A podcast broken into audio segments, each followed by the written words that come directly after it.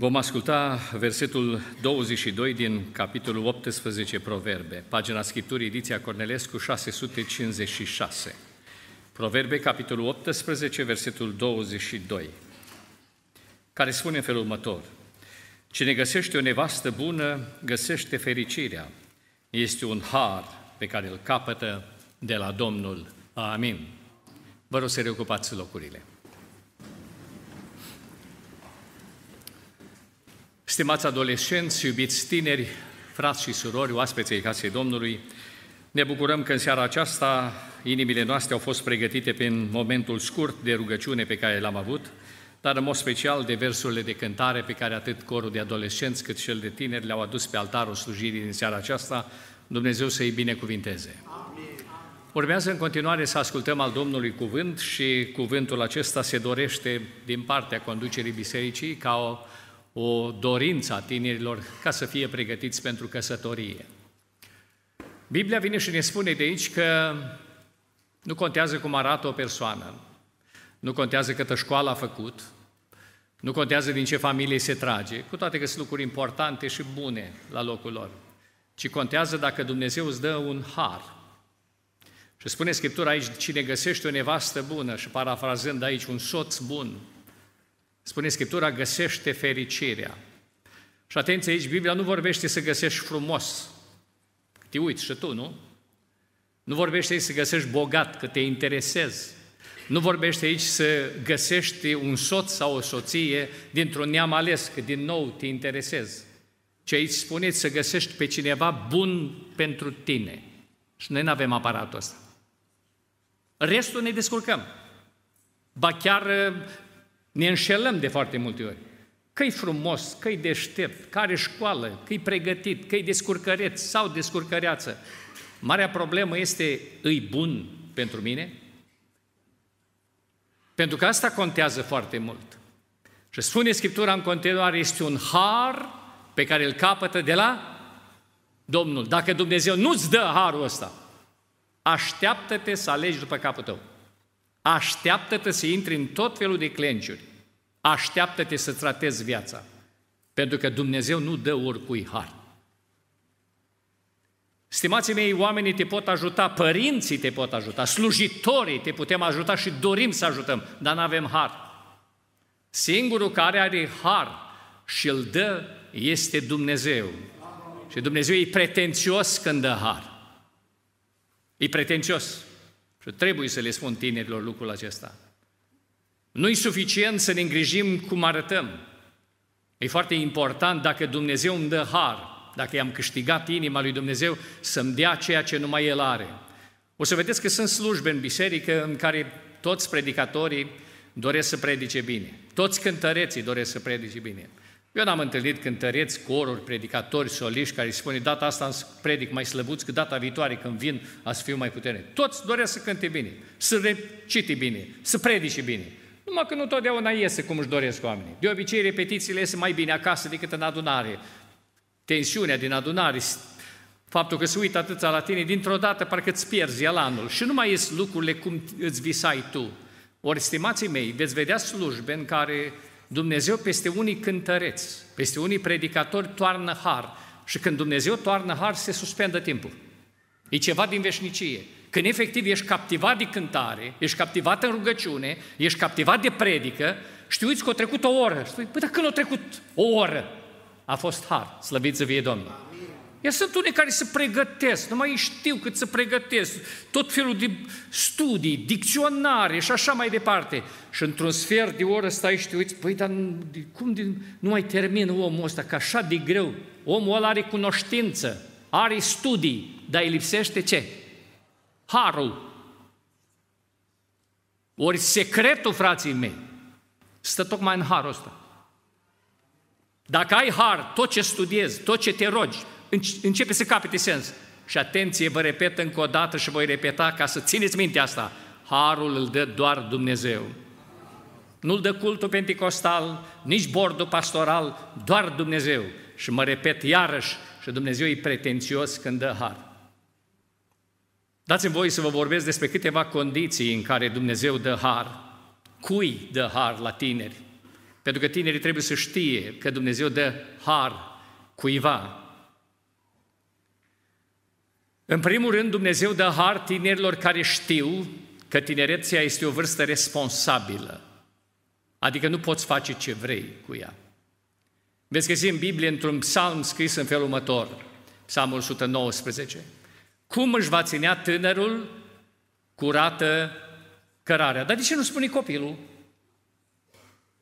Pentru că când e copil, gândește ca un copil, acționează ca un copil și n-are cărare.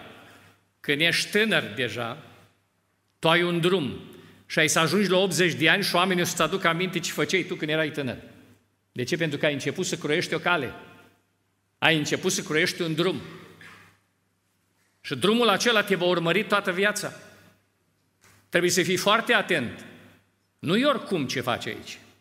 Foarte mulți tineri se gândesc să se căsătorească într-o zi și Dumnezeu să le dea maximul de binecuvântare. Dar nu uitați, ziua căsătoriei este o zi de seceriș, o zi de recoltă. Dar până atunci, sameni, până atunci însămânțezi ca să ai ce secera și ce culege. Dacă în timpul pe care îl ai la dispoziție îți folosești frumusețea, inteligența, capacitățile să-L slujești pe Dumnezeu, așteaptă-te să-ți ceri îndurare și binecuvântare. Dacă în timpul ăsta îți pierzi vremea și efectiv stai departe de Dumnezeu, dar vrei binecuvântare ăluia care a făcut repetiții pentru fanfară, în timp ce tu te jucai pe calculator, ăla cânta la vioară sau cânta la trompetă și l-auzeai cum cântă. În timp ce tu îți vedeai de treburile tale, celălalt, celălalt beca misiune cu, cu formația care era. Ei, la ziua căsătoriei vrea binecuvântare ăluia. Însă există o regulă foarte clară în Biblie. Noi putem păcăli pe toți. Chemăm o grămadă de păstori și dacă vreți la căsătorie ne uji cu un de lemn. Însă singurul care nu se lasă înșelat este Domnul. Ce seamănă omul, aceea seceră. Cum, dar nu contează că părinții se roagă, Doamne, au făcut o grămadă de treburi, nici nu au avut grijă de lucrarea Ta, dar acum te rog, iartă-L, te rugăm noi frumos și binecuvintează-L. E bună rugăciunea, e faină, e de dorit din partea unor părinți. Singurul care nu se lasă înșelat de cărarea care a trasat-o până aici este Dumnezeu. Și omul nu va avea mai mult decât ceea ce și-a pregătit. De aceea v-aș ruga, stimați tineri, priviți tinerețea ca o vârstă responsabilă, ca un timp în care să vă dedicați Domnului. Sfânta Scriptură spune într-un text biblic pe care dumneavoastră îl cunoașteți, Eclesiastul, capitolul unsprezece, versetul nouă, în felul următor. Bucură-te, tinere, în tinerețea ta, fii cu inima veselă cât ești tânăr, umblă pe căile alese de inima ta și plăcute ochilor tăi. Și ce fain era dacă se oprea aici Biblia. Dar să știi că ești responsabil. Dar să știi că pentru toate acestea te va chema Dumnezeu la judecată ca să vadă de ce ai ales una sau cealaltă. Pentru că ești responsabil. Dumnezeu îți dă har dacă știi că tinerețea este o vârstă responsabilă. Știi că vremea aceasta este un timp pe care îl poți folosi pentru Domnul, ca El să-ți acorde harul, îndurarea și binecuvântarea sa. E atât de important. Păcatele pe care noi le facem în vremea tinereții pot fi iertate, stimații mei, dar consecințele le tragem.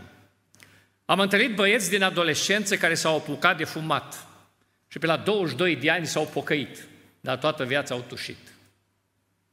Le-a iertat Domnul faptul că au fumat? Da, dar consecințele asupra plămânului lor îi urmează și la optzeci de ani.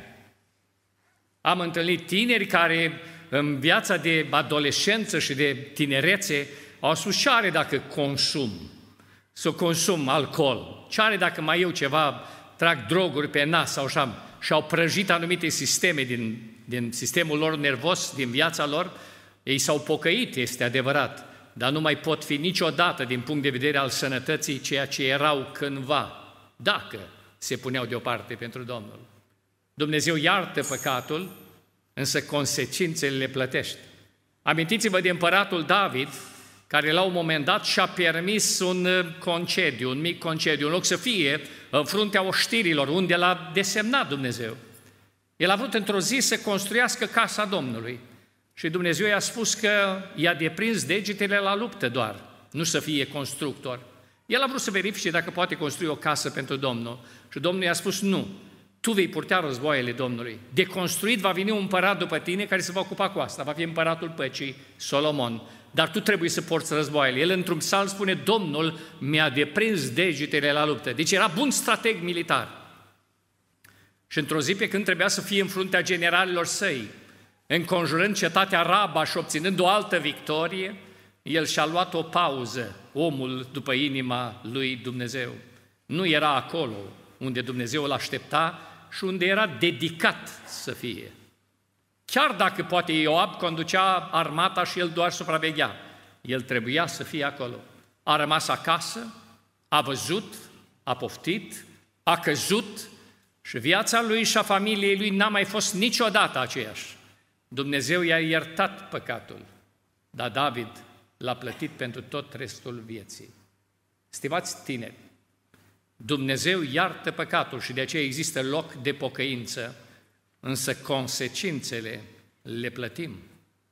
V-aș ruga tare mult să țineți cont de asta, pentru că există anumite biserici și anumite organizații care vorbesc atât de frumos de iertare, de strângerea cioburilor.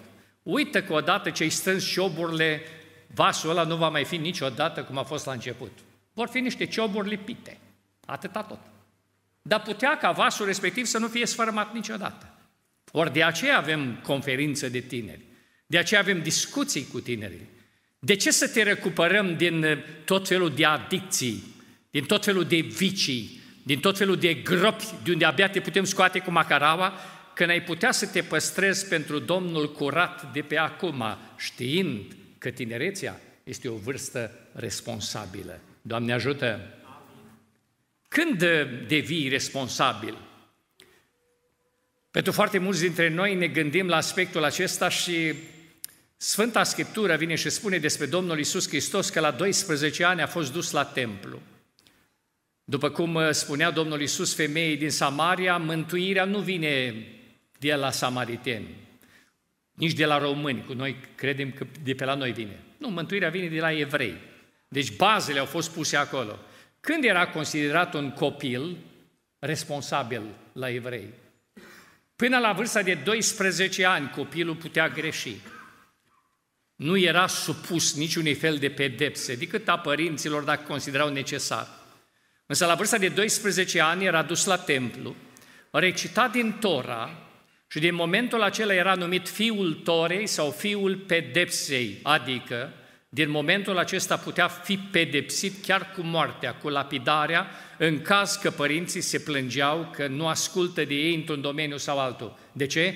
Pentru că era considerat că devine responsabil. Considerând că la momentul actual maturizarea se produce mai repede, e foarte important să vedeți când începeți să faceți deosebirea între bine și rău, între minciună și adevăr. Și veți vedea că sunteți destul de maturi ca să fiți responsabili. De aceea vă readuc aminte, Dumnezeu dă har tinerilor care știu că tinerețea este o vârstă responsabilă și încearcă să facă voia Domnului. Doamne ajută! Al doilea lucru pe care vreau să vi-l subliniez, Dumnezeu dă har celor ce se smeresc. Tinerețea este o vârstă când îți place mai mult să plutești, să te ridici, să te uiți de sus la alții. Din pricina cunoștințelor, din pricina performanțelor câteodată. S-ar putea unii dintre dumneavoastră să fie buni la sport, alții să fie buni la muzică, alții să fie buni la matematică, mai puțin, alții să fie buni la alte științe și toate acestea îți bagă niște foi de ziare sub tălpi ca să te uiți la ceilalți care nu sunt la nivelul tău. Și aș vrea să vă spun de foarte multe ori, ne mândrim de nici nu știi ce. Te mândrești de neamul tău, te mândrești de zona geografică de unde vii, te mândrești de locuința ta, te mândrești de telefonul tău. Ai o grămadă și o multitudine de subiecte care te pot duce la aroganță, mândrie și să produsul acestor lucruri este dispreț față de toți ceilalți. Oare acești oameni sunt din start urâți în fața lui Dumnezeu? Biblia spune, Dumnezeu dă har celor smeriți. Efectiv, Dumnezeu i-a atras de oamenii smeriți. Spune Scriptura că El locuiește în locuri înalte și în sfințenie, dar este cu omul cu duhul zdrobit și cu inima smerită. Oamenii aceștia sunt vizibili în fața lui Dumnezeu. Dincolo de politicieni, de partide, de noianul de idei din lumea aceasta, ceea ce sare în ochii lui Dumnezeu în fiecare dimineață, în fiecare zi, sunt oamenii smeriți. Ori tinerii ar trebui să știe mai mult ca alții că Dumnezeu apreciază smerenia, umilința cuiva, cu toate care avea ocazia să se mândrească pentru, încă o dată vă spun, diverse lucruri. El alege să se smerească ca la vremea potrivită Dumnezeu să-i dea har. Amin. Uite-te acum la tine. Într-adevăr gândești așa? Te uiți în modul acesta? Te-a așezat Dumnezeu într-o clasă. Sunt tot felul de copii acolo. Care e atitudinea ta față de ei? Pentru că Dumnezeu te-a chemat să fii într-o anumită ținută, să ai un anumit mod de a trăi. Și credincioșii au o gândire corespunzătoare. Câteodată mai explic și trebuie să vă spun lucrul acesta. Există anumite cutiuțe așa pentru cadouri mici, pentru ceasuri, pentru cutiuțe mici așa. Sunt cutiuțe din carton de ăsta grosier, care în limbajul dumneavoastră, de exemplu, costă cincizeci de centezimi, o cutiuță din aia. Sunt cutiuțe din aia care scu din carton, dar și cu hârtie colorată pe deasupra. Costă, să presupunem, vreo șaptezeci de centezimi. Și sunt cutiuțe care nu-i numai din carton și hârtie, mare școf, o fondiță de asta șmecheră, așa, aia costă un euro, de exemplu. La un moment dat, dacă lași cutiuțele alea așa, fiecare se laudă, ăla cu simplu spune, băi, eu am terminat școala generală, am venit și eu la Viena, lucrez și eu pe aici, pe unde pot, și asta e situația, eu mai așa. Celălalt spune, băi, eu am, am început facultatea, deja am, uite, hârtii colorată și așa. Celălalt cu fondiță spune, băi, dar eu am și firmă, am și mașină, sunt destul de stare, fondița asta a mea. Cât leși între ei acolo, ăla cu fondiță câștigă tot. De ce? Că el e cel mai tare în zonă. Și dintr-o dată, din alte sfere, vine o mână și în prima cutiuță, cea din carton numai, pune un diamant de o sută de milioane de dolari. În cea de-a doua cutiuță, cea cu hârtii, cu sclipici, pune la fel un diamant de o sută de milioane de dolari. În cea de-a treia, care se laudă cu fondița și cu tot ce mai are, pune la fel un diamant de o sută de milioane de dolari. Cât valorează acum fiecare cutiuță? Vinde cineva cutiuța aia cu fondițe cu o sută de milioane de dolari și un euro? Vinde cineva cea de-a doua cutiuță, o sută de milioane de dolari și șaptezeci de centezimi, dintr-o dată nu mai contează fondița, dintr-o dată nu mai contează hârtia sclipită, dintr-o dată nu mai contează școala, mașina, firma, ci contează doar diamantul care îți dă valoare. Și diamantul care îți dă valoare este Hristos în noi, nădejdea slavei. De aceea biserica nu are voie să disprețuiască pe nimeni. Pentru că fie este un purtător de Hristos, fie este un posibil purtător de Hristos. Cele mai mari probleme în bisericii neoprotestante sunt tocmai aici. Tocmai aici sunt. Pentru că de foarte multe ori, pe baza zonei de care ne tragem, studiilor teologice, a predicilor ținute, a deșteptăciunii ce avem noi, ne uităm de sus la altul. La altul. Dar care îl are pe Hristos. Și eu nu-l disprețuiesc pe ăla care e din altă zonă geografică, care semnează cu degetul. Eu îl disprețuiesc pe ăla pentru că așa e el. Eu disprețuiesc pe cine e în el. Și aici vă dau un exemplu biblic. Într-o zi, apostolul Pavel, cu scrisori de împuternicire, pleca să-i prindă pe credincioși. Erau ideal de prigonit ăștia. Pentru că atunci când prigonești pe cineva, te aștepți la o reacție. Dacă te duci și dai o palmă la unul, te poți aștepta că palma lui ala s-ar putea să fie mai puternic ca ta. Și te gândești de două ori. Ei, credincioși, erau învățați de învățătorul lor că dacă te lovești cineva prin obraz, tu ce-ți faci? Sunt orice alaltă. Deci e ideal să-i prigonești pe ăștia. Și Pavel și-a găsit vocația. Păi prigonesc pe ăștia, ăsta nu mă fug. De lovit nu mă lovesc, deci n-am niciun pericol. Și cu scrisori de acreditare mergea să-i prindă. Credincioșii fugeau din calea lui, se temeau de Pavel și după convertirea lui nu credeau chiar. Dar la un moment dat s-a întâlnit cu cineva care l-a aruncat din șaua calului jos, a căzut în colbul drumului și a spus în felul următor: Saule, Saule, pentru ce mă prigonești? Saul, că a trezit dintr-un vis, spune: Doamne, eu n-am treabă cu tine. Eu nu prigonesc pe cineva care mă aruncă jos din șa. Nu prigonesc de cineva care mi-e frică deja. Eu prigonesc niște amăreți de credincioși. Nu, nu. Prigonindu-i pe ei. Tu mă prigonești pe? Pe mine. Vorbindu-i pe ei de rău. Tu pe cine vorbești? Pe cel ce e în ei. Disprețuindu-i pe ei. Tu îi disprețuiești pe cel ce e în ei. Așa am văzut credincioși care i-a binecuvântat Dumnezeu cu afaceri. I-a binecuvântat Dumnezeu cu prosperitate, i-a binecuvântat Dumnezeu cu avans spiritual și totodată, dar la un moment dat au început să râdă de alții care nu erau ca ei.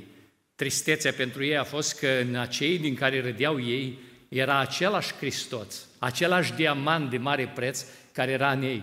Și dintr-o dată Hristos nu s-a mai lăsat batjocorit și n-a mai fost afacere și a venit falimentul și a venit blestemul. De ce? Pentru că nu poți face asta celui în care locuiește Hristos. V-aș ruga ca și generație tânără, gândiți așa. Pentru că dacă veți gândi așa, veți primi har. Dumnezeu să ne ajute.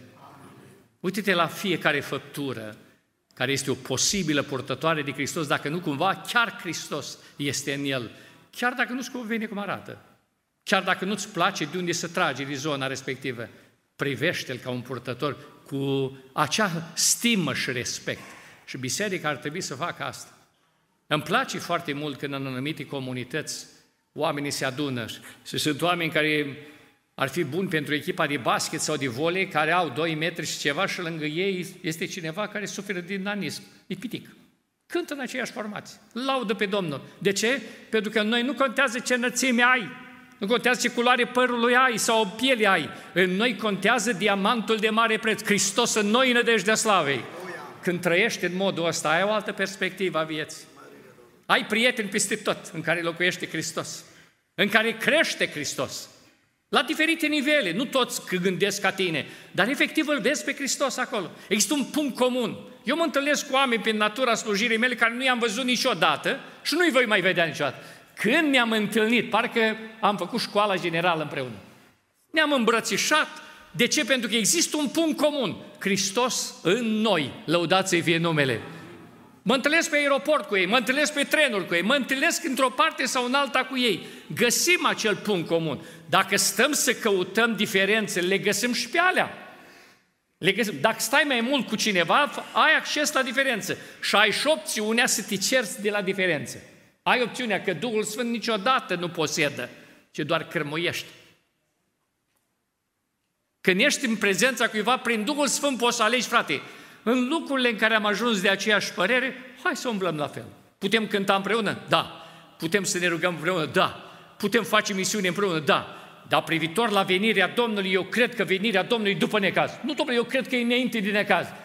Și dintr-o dată avem un subiect, dar noi spunem, Domnule, mai multe avem împreună, decât să ne luăm la ceară. Hai, celălalt vom vedea. Dacă va fi răpirea împreună, eu în timp ce are loc răpirea o să-ți spun ție, băi, vezi că a fost înainte. Și dacă a fi după cum spui tu, te vei ruga și tu pentru mine să ieși și eu biruitor prin necaz. Doamne ajută!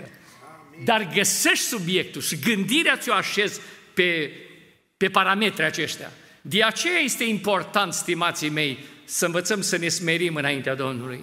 Trăind la nivelul acesta că suntem buni, suntem grozavi, ne alimentăm singuri, mai există poziția asta filozofică a lumii, gândirea pozitivă, când stai în fața oglinzii și spui, tu ești bun, tu ești bun, tu ești grozav, până apoi să te crezi și tu pe tine însuți, că adică ești bun. Frații mei, dacă suntem buni, suntem prin harul lui Dumnezeu. Atât tot, atât tot. Ca atare, tu ai să vezi slăbiciuni la tine la care trebuie să te pocăiești, cum trebuie să pocăiască și altul. Cum ești îngăduitor cu tine, fii la fel de îngăduitor cu altul. Că comoara nu s-astea, e Hristos în noi. Dumnezeu să ne binecuvinteze. De aceea invit pe tineri în perioada aceasta a vieților să caute să se smerească ei sub mâna Domnului. Există câteva metode de smerire, frații mei. Prima metodă de smerire este rugăciunea. Practică rugăciunea pentru că e o metodă în care te smerești înaintea Domnului. Spunea cuvântul Domnului, de exemplu, în Ieremia, în capitolul treizeci și șase, cu versetul șapte, în felul următor, prima parte. Poate că se vor smeri cu rugăciuni înaintea Domnului. Foarte mulți tineri nu practică rugăciunea pentru că rugăciunea este o formă de smerire. Spunea cineva foarte simplu că cea mai elegantă formă de rugăciune este să lași deoparte tot ce ai și tot ce ești, să te prezinți într-un loc de închinare, să-ți pleci genunchii, să recunoști că în universul ăsta este un Dumnezeu și ăla nu ești tu. E cea mai simplă formă de rugăciune. De obicei, noi ne punem pe tronul vieții noastre. Suntem buni la sport, la matematică, descurcăreți, șoferi ca noi, nu mai există, spun băieții, frumoase și deștepte ca fetele, nu mai există. Ne punem pe tronul vieții noastre. Rugăciune înseamnă să-ți pleci genunchiul și să recunoști că tot ce ai și tot ce poți face nu-i datorită ție și înțelepciunii tale, ci că în universul ăsta este un Dumnezeu care merită genunchiul tău plecat la podea. Și la Iisus Hristos, slăvit să-i fie numele. Asta e rugăciunea, e simplu. Pe lângă rugăciune mai pui și alte cuvinte și gesturi, asta te smerește, te face să devii dependent de Dumnezeu. Și al doilea lucru care te ajută să te smerești este postul. Spune Sfânta Scriptură în Psalmul treizeci și cinci, foarte frumos, un psalm în care, în versetul treisprezece, Scriptura tocmai lucrul acesta îl subliniază și îl arată. Și eu, când erau ei bolnavi, mă îmbrăcam cu sac, îmi smeream sufletul cu post și mă rugam cu capul plecat la sân. E o vreme, frații mei și stimați tineri, când nu trebuie să luați pastile pentru tensiune. E o vreme când nu aveți tratamente medicale, cei mai mulți dintre voi. E o vreme când organismul funcționează foarte bine. E vremea cea mai potrivită să alternați rugăciunea cu postul. Pentru că sunt metode în care vă smeriți înaintea Domnului. Și dintr-o dată, din peste cele opt miliarde de oameni, când tu te smerești înaintea Domnului rugându-te și postind, de la nivelul cerului începi să fii observabil.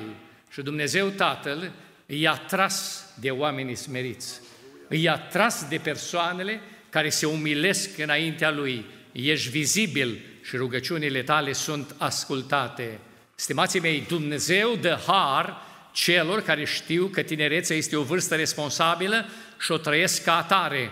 Apoi Dumnezeu dă har celor ce știu să se smerească. Permiteți-mi să vă mai spun, stimații mei, că Dumnezeu dă har celor ce știu să caute.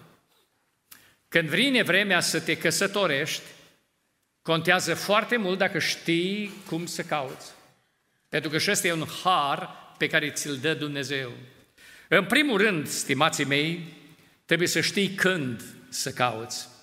Cuvântul Domnului spunea aseară în textul pe care l-am citit, Proverbe, capitolul treizeci și unu, versetul zece, cine găsește o nevastă bună, găsește fericirea. În textul din seara aceasta spune, cine găsește o nevastă bună, găsește fericirea. Pentru a găsi, trebuie să cauți, dar de căutat, trebuie să cauți la vremea în care îți spune Scriptura. Este un timp pentru căutare. Nu uitați, stimații mei tineri și tinere, totdeauna vremea iubitului este după vremea mântuirii. Totdeauna. Nu inversați lucrurile. Fii sigur că L-ai acceptat pe Iisus Hristos ca Domn al vieții tale.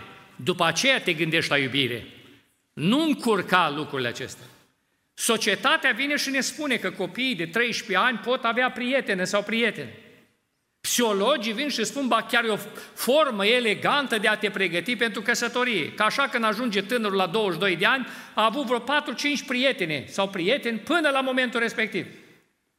Atât este de uzat cuvântul te iubesc, atâta se uzează telefoanele cu inimioare, cu tot felul de declarații de dragoste, că la vârsta de douăzeci și doi de ani nici el nu mai crede pe cea care trebuie să-i devină soție. De ce? Pentru că Dumnezeu binecuvintează legătura între o fecioară și un fecior. V-aș ruga tare mult, fiți foarte atenți în domeniul acesta. Vremea mântuirii este totdeauna înaintea vremii iubirii. De ce vă mai spun asta? Pentru că există un plan al lui Dumnezeu. Și planul lui Dumnezeu ne este revelat sau descoperit abia după ce facem legământ cu El. Până atunci ni se pare potrivit. Până atunci e bun, dar nu știi dacă e bun pentru tine. Până atunci ți se pare că totul merge normal. Doar când ți se revelează planul lui Dumnezeu, poți să vezi un plan desăvârșit. Permiteți-mi să vă citesc din Luca, capitolul șapte, cu versetul treizeci, asupra căruia vă rog să meditați împreună cu mine. Dar fariseii și învățătorii legii au zădărnicit planul lui Dumnezeu pentru ei, neprimind botezul lui. Aici este vorba de cei mai culți oameni religioși ai timpului respectiv, fariseii și învățătorii legii. Și atenție, vis-a-vis de oamenii aceștia limitați, cu cunoștințe vaste din Tora, exista un plan, nu a marelui preot, care era om, nu a lui Pilat, care era om. Exista un plan al lui Dumnezeu desăvârșit pentru ei. Și oamenii aceștia au anulat sau au zădărnicit planul lui Dumnezeu, nu pentru-un păcat grozav, ci pentru că n-au acceptat legământul botezului. Ne primim botezul. Ne-am fi așteptat ca fariseii și cărturarii să fi făcut un păcat scârbos, grosolan. Și Dumnezeu să spună, băi, nu vă arăt planul meu. Nu, nu, nu. A, pentru a accede planul lui Dumnezeu, trebuie să ai legământ cu Dumnezeu. Poți să fii fecior de pastor și fată de prorociță. Poți să ai din neamul tău pe președinte. Dumnezeu își descopere un plan față de cineva când are legământ cu persoana respectivă. Și legământul pe care îl poate face un om cu Dumnezeul etern și veșnic este legământul biblic în apa botezului, când îl primești pe Hristos ca Domn și Mântuitor al tău, slăvit să fie Domnul. Amin. Am întâlnit atâtea cazuri de, în cadrul bisericilor noastre, când tineri care cântau împreună în cor, cântau împreună în fanfară, cântau în alte, mergeau în misiune, s-au plăcut. Băiatul păstorului cu fata diaconului, atât de bine se înțelegeau ei doi, mai mergea, mai servea cafeaua, într-un fel, în alt. Păi, dar câți ani aveți voi? cincisprezece ani, frate, dar noi ne vom căsători, ne vom căsători. Eu tot băut ceaiul și cafeaua la, ba chiar so, tatăl fetei îl numea jinerică pe el. Până când băiatul, la nouăsprezece ani sau douăzeci de ani, a luat botezul. Și când a luat botezul, dintr-o dată a văzut că fata e bună, dar nu pentru el. Dintr-o dată a constatat că ar dori să meargă înainte, dar dintr-o dată Dumnezeu i-a descoperit că are alt plan. Cum, dar nu i-a putut spune Dumnezeu înainte că dori fiul păstorului? Nu, nu. Dumnezeu îți descopere planul său și ai acces la el doar după ce faci legământul în botez. Doar după aceea. De aceea vă provoc, stimații mei tineri, slujiți pe Domnul până la botez. Că așa puteți greși, ca fi bună, ca fi bun, că mi se pare potrivit, greșim. Noi nu știm ce-i bun. Ne orientăm doar după frumos, doar după bogat, doar după ce izbește privirea. Că atât avem. Singurul care știe ce-i bun este Domnul și un har special pe care doar El îl dă.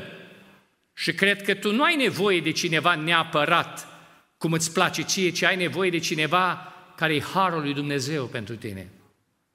Dacă vrei să mergi pe direcția asta, eu pentru asta te pregătesc. Sunt sătul de căsătorii care... Ce fac, frate, acum?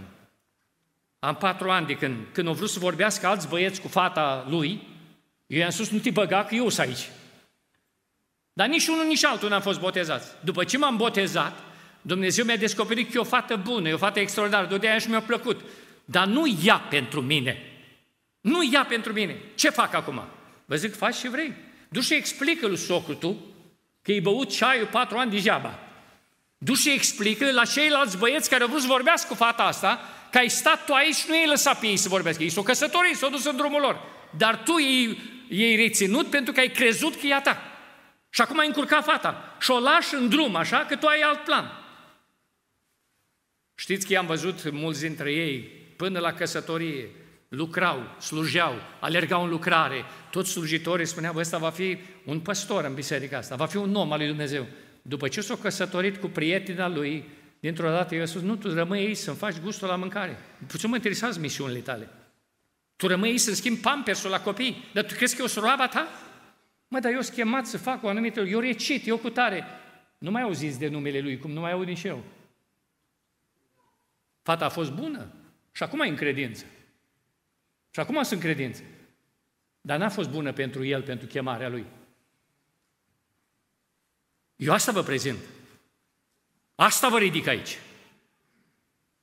Deci frații pleacă la o grămadă de consilieri de familie unde s-o mers așa, pe plăcute, s-o mai uitat și în cont ce mai are, după aceea pune tot proptele, biserica tot pune, hai rămâneți împreună, hai faceți cumva, hai de partea cealaltă atacă unii și spune, dom'le, nicio problemă, se poate schimba, divorțezi, recăsătorești, divorțezi, recăsătorești, pe ce Biblie? Doar în Biblia volumul doi, că în, prima, în primul volum n-avem dreptul la așa ceva. Ori nu te poți juca ca tânăr, nu te poți juca ca tânăr cu viața ta, cu viitorul tău. De aceea mai mult ca oricând, stimații mei, să strigăm la Dumnezeu după har. Amin. Că altfel n-avem de unde să știm. Însă Dumnezeu e credincios. Pentru cine tratează tinerețea ca o vârstă responsabilă și trăiește pentru Domnul, Dumnezeu nu este nedrept să uite ostenelele când făceai repetiții, să cânti la un instrument. Când din timp veneai la adunare, când stăteai la repetiții și te mai întorcea timpul ăla pierdut, în timpul ăla consacrat și de foarte multe ori gândit că l-ai pierdut în plus cu naveta, Dumnezeu îl contabilizează ca într-o zi să-ți dea har, un har care să fie suficient. Dumnezeu dă har celor smeriți și apoi dă har celor ce știu să caute la vremea potrivită. După vremea mântuirii este vremea căutării. Și căutarea aceasta, stimații mei, este atunci când poți să-ți asumi responsabilități. După ce se botează, foarte mulți tineri spune, m-am îndrăgostit, vreau să mă căsătoresc. Păi și unde locuiți? Dar asta nu-i treaba mea, e tata a bisericii. Și și eu să mâncați. Mama aduce, biserica dacă nu. Dar dacă îți mai vine un copil, slăvit să fie Domnul, sunt atâtea soci... asociații umanitare care ajută, ne sprijinesc. Stimații mei, de foarte multe ori se vorbește printre fete că sunt anumiți băieți irresponsabili, că fetele se uită nu atâta de mult cât are un băiat sau cum se îmbracă un băiat. Se uită, omul ăsta poate întreține familia? Dacă avem un copil și eu nu pot mânca și eu nu pot munci și sunt bolnavă, poate el să aibă grijă de mine sau abandonează dintr-o dată, că el singurul lucru care l-a iubit a fost iubirea și iubirea aceea de un anumit tip. Ori, iubitul meu, trebuie să fii gata să te căsătorești nu numai după ce ai încheiat legământ cu Domnul, ci dacă ești gata să îți asumi responsabilitățile, să fii preot în casă, să fii un om, un stâlp al familiei care îți duci lucrarea mai departe. La fel, domnișoară, trebuie să fii pregătită pentru căsătorie, de responsabilitățile și datoriile pe care le ai de făcut în familie. Pentru că întâlnim tot felul de situații când oamenii în iureșul iubirii doresc să se căsătorească doar de a fi în rând cu lumea, dar nu-și asumă responsabilitățile care decurg din lucrul acesta. Și din pricina aceasta se pierde enorm de mult și biserica suferă și părinții suferă și o grămadă de oameni care sunt colateral de noi, suferă din cauza problemelor pe care le avem, pentru că nu ne-am pregătit din timp pentru pasul acesta, pentru că el trebuie făcut la timpul potrivit, nu înainte de vreme, ci la timpul pe care rânduiește Dumnezeu. V-aș ruga tare mult, fiți foarte atenți, mai ales în contextul actual. Și fete și băieți, chiar dacă trece timpul, fiți exigenți cu voi înșivă și fiți siguri de pasul pe care îl faceți. Puneți mâna pe harul lui Dumnezeu, iar în rest nu vă deranjați, că Dumnezeu are planurile Lui pe care le poate face cu fiecare dintre noi. Slăvit să fie Domnul! Doar urmează-L pe Domnul! Al doilea lucru la a căuta, știi să cauți la locul potrivit. Caută în biserica Domnului persoane cu care te potrivești la mentalitate și la gândire. Dacă ție îți place rugăciunea, Caută pe cineva și îl vei găsi la cercurile de rugăciune sau la seara de rugăciune. Dacă ție îți place misiunea, caută pe cineva căruia îi place misiunea. În cadrul Bisericii lui Hristos nu te înjuga la un jug nepotrivit. Chiar în biserică. Caută pe cineva cu aceleași convingeri.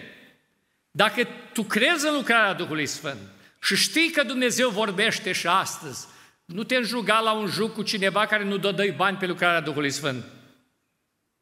Caută pe cineva potrivit. Potrivește-te la lucrurile acestea.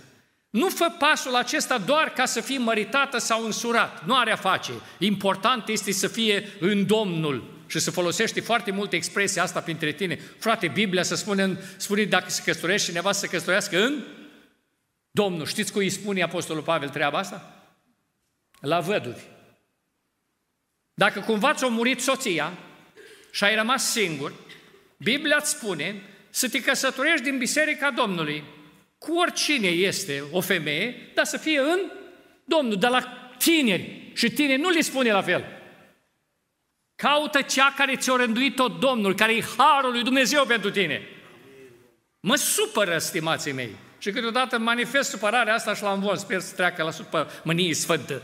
Mă supără când văd băieți, mă întâlnesc cu ei doi ani de zile și spun, frate Virgil, caut un Mercedes cu tapiserie albă, cu volanul așa, cu cutie hidramată așa, cu culoarea mașinii așa. Știți că culoarea nu are niciun efect la performanțele mașinii. Dar el o caută de culoare respectivă, capacitatea cilindrică, totul. După doi ani de zile mă întâlnesc cu el, zâmbind, îmi prezintă. Vezi? Și ți-am spus eu, uite la culoare, uite la tapiserie, uite la toate astea, uite la toate astea. Bun, doi ani de zile tu ai căutat-o, nu-i așa? Fost și în Germania, în Belgia, am fost peste tot, am căutat. Am găsit-o, frate. Bun, aș vrea să te întreb. Din punct de vedere a darurilor spirituale, la fel cauți? Din punct de vedere al pocăinței, la fel cauți? Sau din punct de vedere al căsătoriei, la fel insiști ca pentru un hârd de mașină? Câteodată pentru, pentru un hârd de mașină insistăm mai mult, mai și postim. Dacă e vorba de căsătorie, cum te-ai cunoscut, frate? A, așa, spunea cineva la o slujbă de logon, cum te-ai cunoscut cu... Frate, avem nevoie, s-a stricat ceva pe lângă casă, o sobă s-a stricat, mi-a dat cineva numărul de telefon la un meseriaș care repare sobe, am greșit doar o șifră și am dat peste logoneca mea. S-a rezolvat problema. Stimații mei, de foarte multe ori văd lucrările astea făcute doar ca să fie făcute. Nu văd acea convingere ca la Mercedes. Nu văd acea convingere ca la casă. La lucrurile astea firești suntem mult, mult mai exigenți și mai insistenți decât la daruri spirituale și deși să nu vorbim în contextul ăsta la căsătorie. O, cât e de important când te pregătești de căsătorie să vii la slujitorii bisericii și spui, fraților, e vremea să mă căsătoresc, am luat botezul. Și fete și băieți. Mă rog, Domnului, dacă găsiți și considerați pe cineva potrivit, știți că slujitorii mai au vise, vedenii și cunoștințe? Că de-aia slujesc în biserică. Știți că dacă nu au ei, se prezintă la un timp de rugăciune? Câteodată îmi pare rău să vă spun, mulți dintre voi vă simțiți abandonați așa. La slujba voastră de, de botez, toată lumea bucuroși, că sunteți îmbrăcați în haine albe, ați luat botezul, aveți douăzeci, douăzeci ceva de ani, v-ați împăcat cu Domnul Iisus, vă felicităm, vă pozăm, vă dăm câte o diplomă, câte o Biblie și viteză înainte de acum înainte. După aceea voi aveți nevoie să vă căsătoriți, care e din nou un pas dificil. Câteodată, dacă pasul ăsta îl faci greșit, la foarte mult strică și primul pas, al mântuirii. Și dintr-o dată vă simțiți abandonați. Că biserica îți spune, descurcă-te. Descurcă-te. E o concurență așa care apare. De unii l-au agațat pe ăla. Dar de aia de unii știi, cu tare, slujitorii și ei luați prin surprindere. Nu, frații mei, în biserică totul ar trebui să fie transparent. Ar trebui să venim la frații slujitori și spun, frate, e vremea să mă căsătoresc, să mă gândesc la lucrul ăsta. Mi-e greu să aleg, eu mă rog. Vă rog pe lângă dumneavoastră, rugați-vă. Și în timp păstori, câți păstori nu spun mie, frate Virgil, m-am gândit la băiatul ăsta, au venit să-mi spună. Din momentul ăsta am spus, Doamne, dacă găsești pe cineva potrivit, descopere-mi. Într-o zi, fratele păstor a văzut o soră din biserică, sau un frate, funcție de cine a făcut. Și, uite, se potrivesc ăștia doi, după, după frecvență, după mentalitate, după s-ar potrivi. Și îi spun ei, uite, eu m-am uitat, m-am rugat, du-te și tu și vezi, că nu poți, dacă Duhul Sfânt nu posedă, nici eu nu te pot obliga. Verifică. Știți că mulți dintre ei sunt împreună? De ce? Pentru că există oameni al lui Dumnezeu, există persoane care se roagă pentru tine, odată ce ai spus. Este cineva care se roage pentru voi în afară de părinți? De aia sunteți în adunare. De aia aveți frați și surori aici. Folosiți-i. Și veți vedea cum Dumnezeu vă călăuzește împreună și vă dă har. Slăvit să fie Domnul!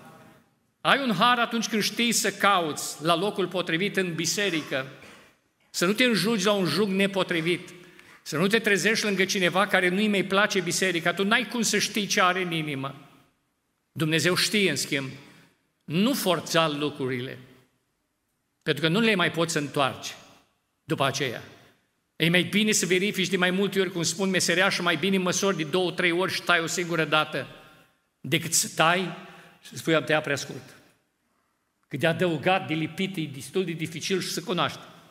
De aceea e mai bine mai calm, mai cu atenție, mai pe așezate.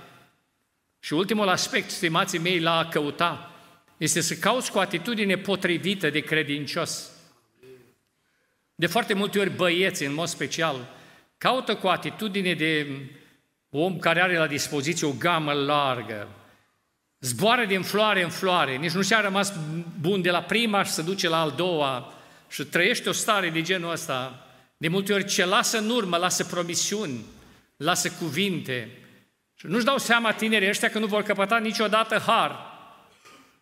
De ce?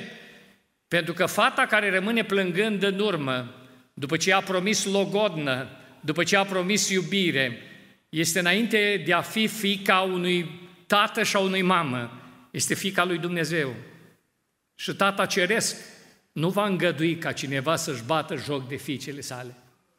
Foarte mulți băieți nu se gândesc la asta. Foarte multe fete care vorbesc la capăt cu trei băieți odată la telefon. Declară, declară iubire la toate. Cred că Dumnezeu nu se uită la asta. Dar Dumnezeu se uită că îți bați joc de trei fii de ai Lui. Pentru mulți dintre noi nu-i cunoscut. Noi ne întâlnim doar după ce s-au căsătorit cu anumite anomalii care nu știm să le explicăm. Și dacă mai avem un vas al Domnului lângă noi, în timp ce ne rugăm pentru boala, pentru falimentul, pentru copilul din familie, Duhul Sfânt vine și spune astea sunt lucruri pe care s-au întâmplat înainte de căsătorie, pentru că a lăsat în urmă copiii de-ai mei suferind. Du-te acum și rezolvă lui problema care vine dinainte. Că nu uitați, Dumnezeul nostru e un Dumnezeu iubitor, slăvit să-i fie numele, dar e și drept. Dar e și drept. De multe ori ținem numai cont că e iubitor, dar e și drept. N-are cum să treacă la număr ceea ce nu-i. N-are cum să te treacă la sfinți câtă vreme nu ești acolo. De aceea e important, pe lângă faptul că e iubitor, să ne uităm la dreptatea, la îndurarea lui Dumnezeu. Dumnezeu să ne binecuvinteze. Stimații mei, vă spun lucrurile acestea că sunt tristat de foarte mulți tineri care nu-și găsesc puterea și harul în viață. De multe ori vedem de la început de drum că n-au nicio direcție, pentru că n-au căutat cu respect, mai presus. Te întâlnești cu cineva sau vorbești cu cineva, îi spui poziția ta, îi spui condițiile tale, dacă vezi că nu te potrivești, nu încurci fata respectivă, nu ți-ai rămas bun, harul Domnului să fie. Cu toate că se filmează până la vârsta de douăzeci și șapte de ani aproximativ, eu tot am plecat și am predicat Evanghelia, eram cu un grup de frați. Ne gândeam atunci la vremea respectivă să facem o mănăstire de călugări pentecostali. Așa ne gândeam, că noi n-aveam așa ceva, celelalte culte mai majoritare aveau, noi n-aveam. Pentru că nu eram cap de căsătorie, nici nu observam. Dar de la o anumită vârstă am, am început să simt nevoia că am nevoie de un ajutor lângă mine, că am nevoie de cineva să mă ajute. Și am început să mă rog pentru lucrul acesta.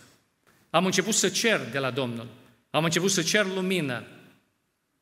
Și la un moment dat, în sânul comunității unde eram atunci, a venit un cor din altă parte. Și din tot ce era corul ăla, mi-a ieșit în evidență o fată, fată cu minte, la locul ei, mi-a ieșit în față. Bineînțeles că în seara respectivă m-am dus la ea, să o cunosc. Am ajuns unde locuia ea, m-am prezentat cine-s, au zis că mă știe, vă dați seama că deja era lucrarea, mă știe Și apoi am spus, uite, eu te-am văzut, aș vrea să discut, pentru că vreau să mă căsătoresc, să găsesc pe cea pe care Dumnezeu mi-a rânduit-o și din punctul ăsta de vedere să discutăm. Ea mi-a spus că ar discuta cu plăcere cu mine, dar are un prieten. Și i-am spus, bun, e ok să ai prieten. Eu am venit peste, dar nu mă bag. Aici nu se fură, nu se ia, nu. Eu sunt om pocăit. Cum ar trebui să fie fiecare? Spune-mi, de câtă vreme ești prieten cu... De trei ani. Și cum de trei ani el nu a mișcat nimic în front? Nu-și dă seama că trebuie să fac ceva? Acum e duminică. Miercuri seara eu vin din nou. Dacă prietenul tău continuă, rămâne el, dacă nu, se dea la o parte că intru eu, are trei ani deja. Are trei ani, nu? Dar eu nu intru peste el. Are trei ani. Când am mers miercuri acolo, m-a întâmpinat un prieten de-a meu. Și îl întreb ce face acolo. O zic, eu sunt prietenul ei de trei ani. Și am, am, am crezut că pleacă. O zic, deja ne logodim. Știi cine a predicat la nuntă la ei? Eu. Ne-am mai făcut rost de o nuntă. Stimații mei, în pocăință nu-i cu furatul. Nu te duci ei altuia. Pentru că Dumnezeu ce a tău e păstrat. Dacă trăiești în demnitate, în frumusețe, Dumnezeu îți pregătește pe cea pe care ți-a rânduit-o El. Când a venit vremea să găsesc pe cea pe care mi-a rânduit-o Dumnezeu, aș vrea să vă spun că toate visele mele au fost depășite de realitate. Soția mea se trage într-o familie numeroasă, o trebuie să crească mulți nepoți, au văzut greutatea familiei și și-o propis... S-a propus să nu se căsătorească niciodată, cu o singură excepție, spus ea. Dacă Dumnezeu îi dă harul să ajute un slujitor. Și uite așa am căzut eu în capcana asta. M-am întâlnit cu ea, am văzut că tragem împreună pentru lucrare și ne-am căsătorit. Îs treizeci și trei de ani de când suntem căsătoriți împreună. Când mă sună cineva și îmi spune, frate, avem o mormântare, vin o grămadă de oameni nepocăiți, te rog frumos, vino la noi. În timp ce eu vorbesc la telefon, pantofii mi-s pregătiți, cămașa e pregătită, costumul este pregătit. În treizeci și trei de ani n-am auzit odată să-mi spună data asta rămâi acasă, data asta nu te duci. Nu. În treizeci și trei de ani, totdeauna, totul a fost gata pentru lucrare. Permiteți-mi să vă întreb, cu ce aparat găsesc eu asemenea persoană? Dar Dumnezeu le cunoaște? Pentru tine are pregătit la ce... La fel, cineva care e numai bun pentru tine, de ăsta e harul lui Dumnezeu. Fă-l pe Dumnezeu să-ți dea harul ăsta. Dacă sunt anumite greșeli în viața ta, te invit în seara asta, pocăiește-te de ele. Fă-l pe Dumnezeu să-ți dea harul ăsta. Și toate visele tale vor fi depășite de realitate. Ca tânăr am avut și eu vise. Îmi visam, mă visam cum mă iubește soția, cum o apreciez eu, cum iubesc copiii, cum mă bucur de ei. Când îl lași pe Dumnezeu să-ți dea ceea ce ai tu nevoie, toate visele tale sunt depășite, vă mai spun încă o dată, de realitatea trăirii. De foarte multe ori discut cu frații, am împlinit șaizeci de ani anul trecut și le spun la frați, pentru mine nu mai contează. Eu oricum mari proiecte nu mai am. Singura bucurie este să slujesc Domnului cât îmi mai permite. Dar nu mă deranjează absolut nimic.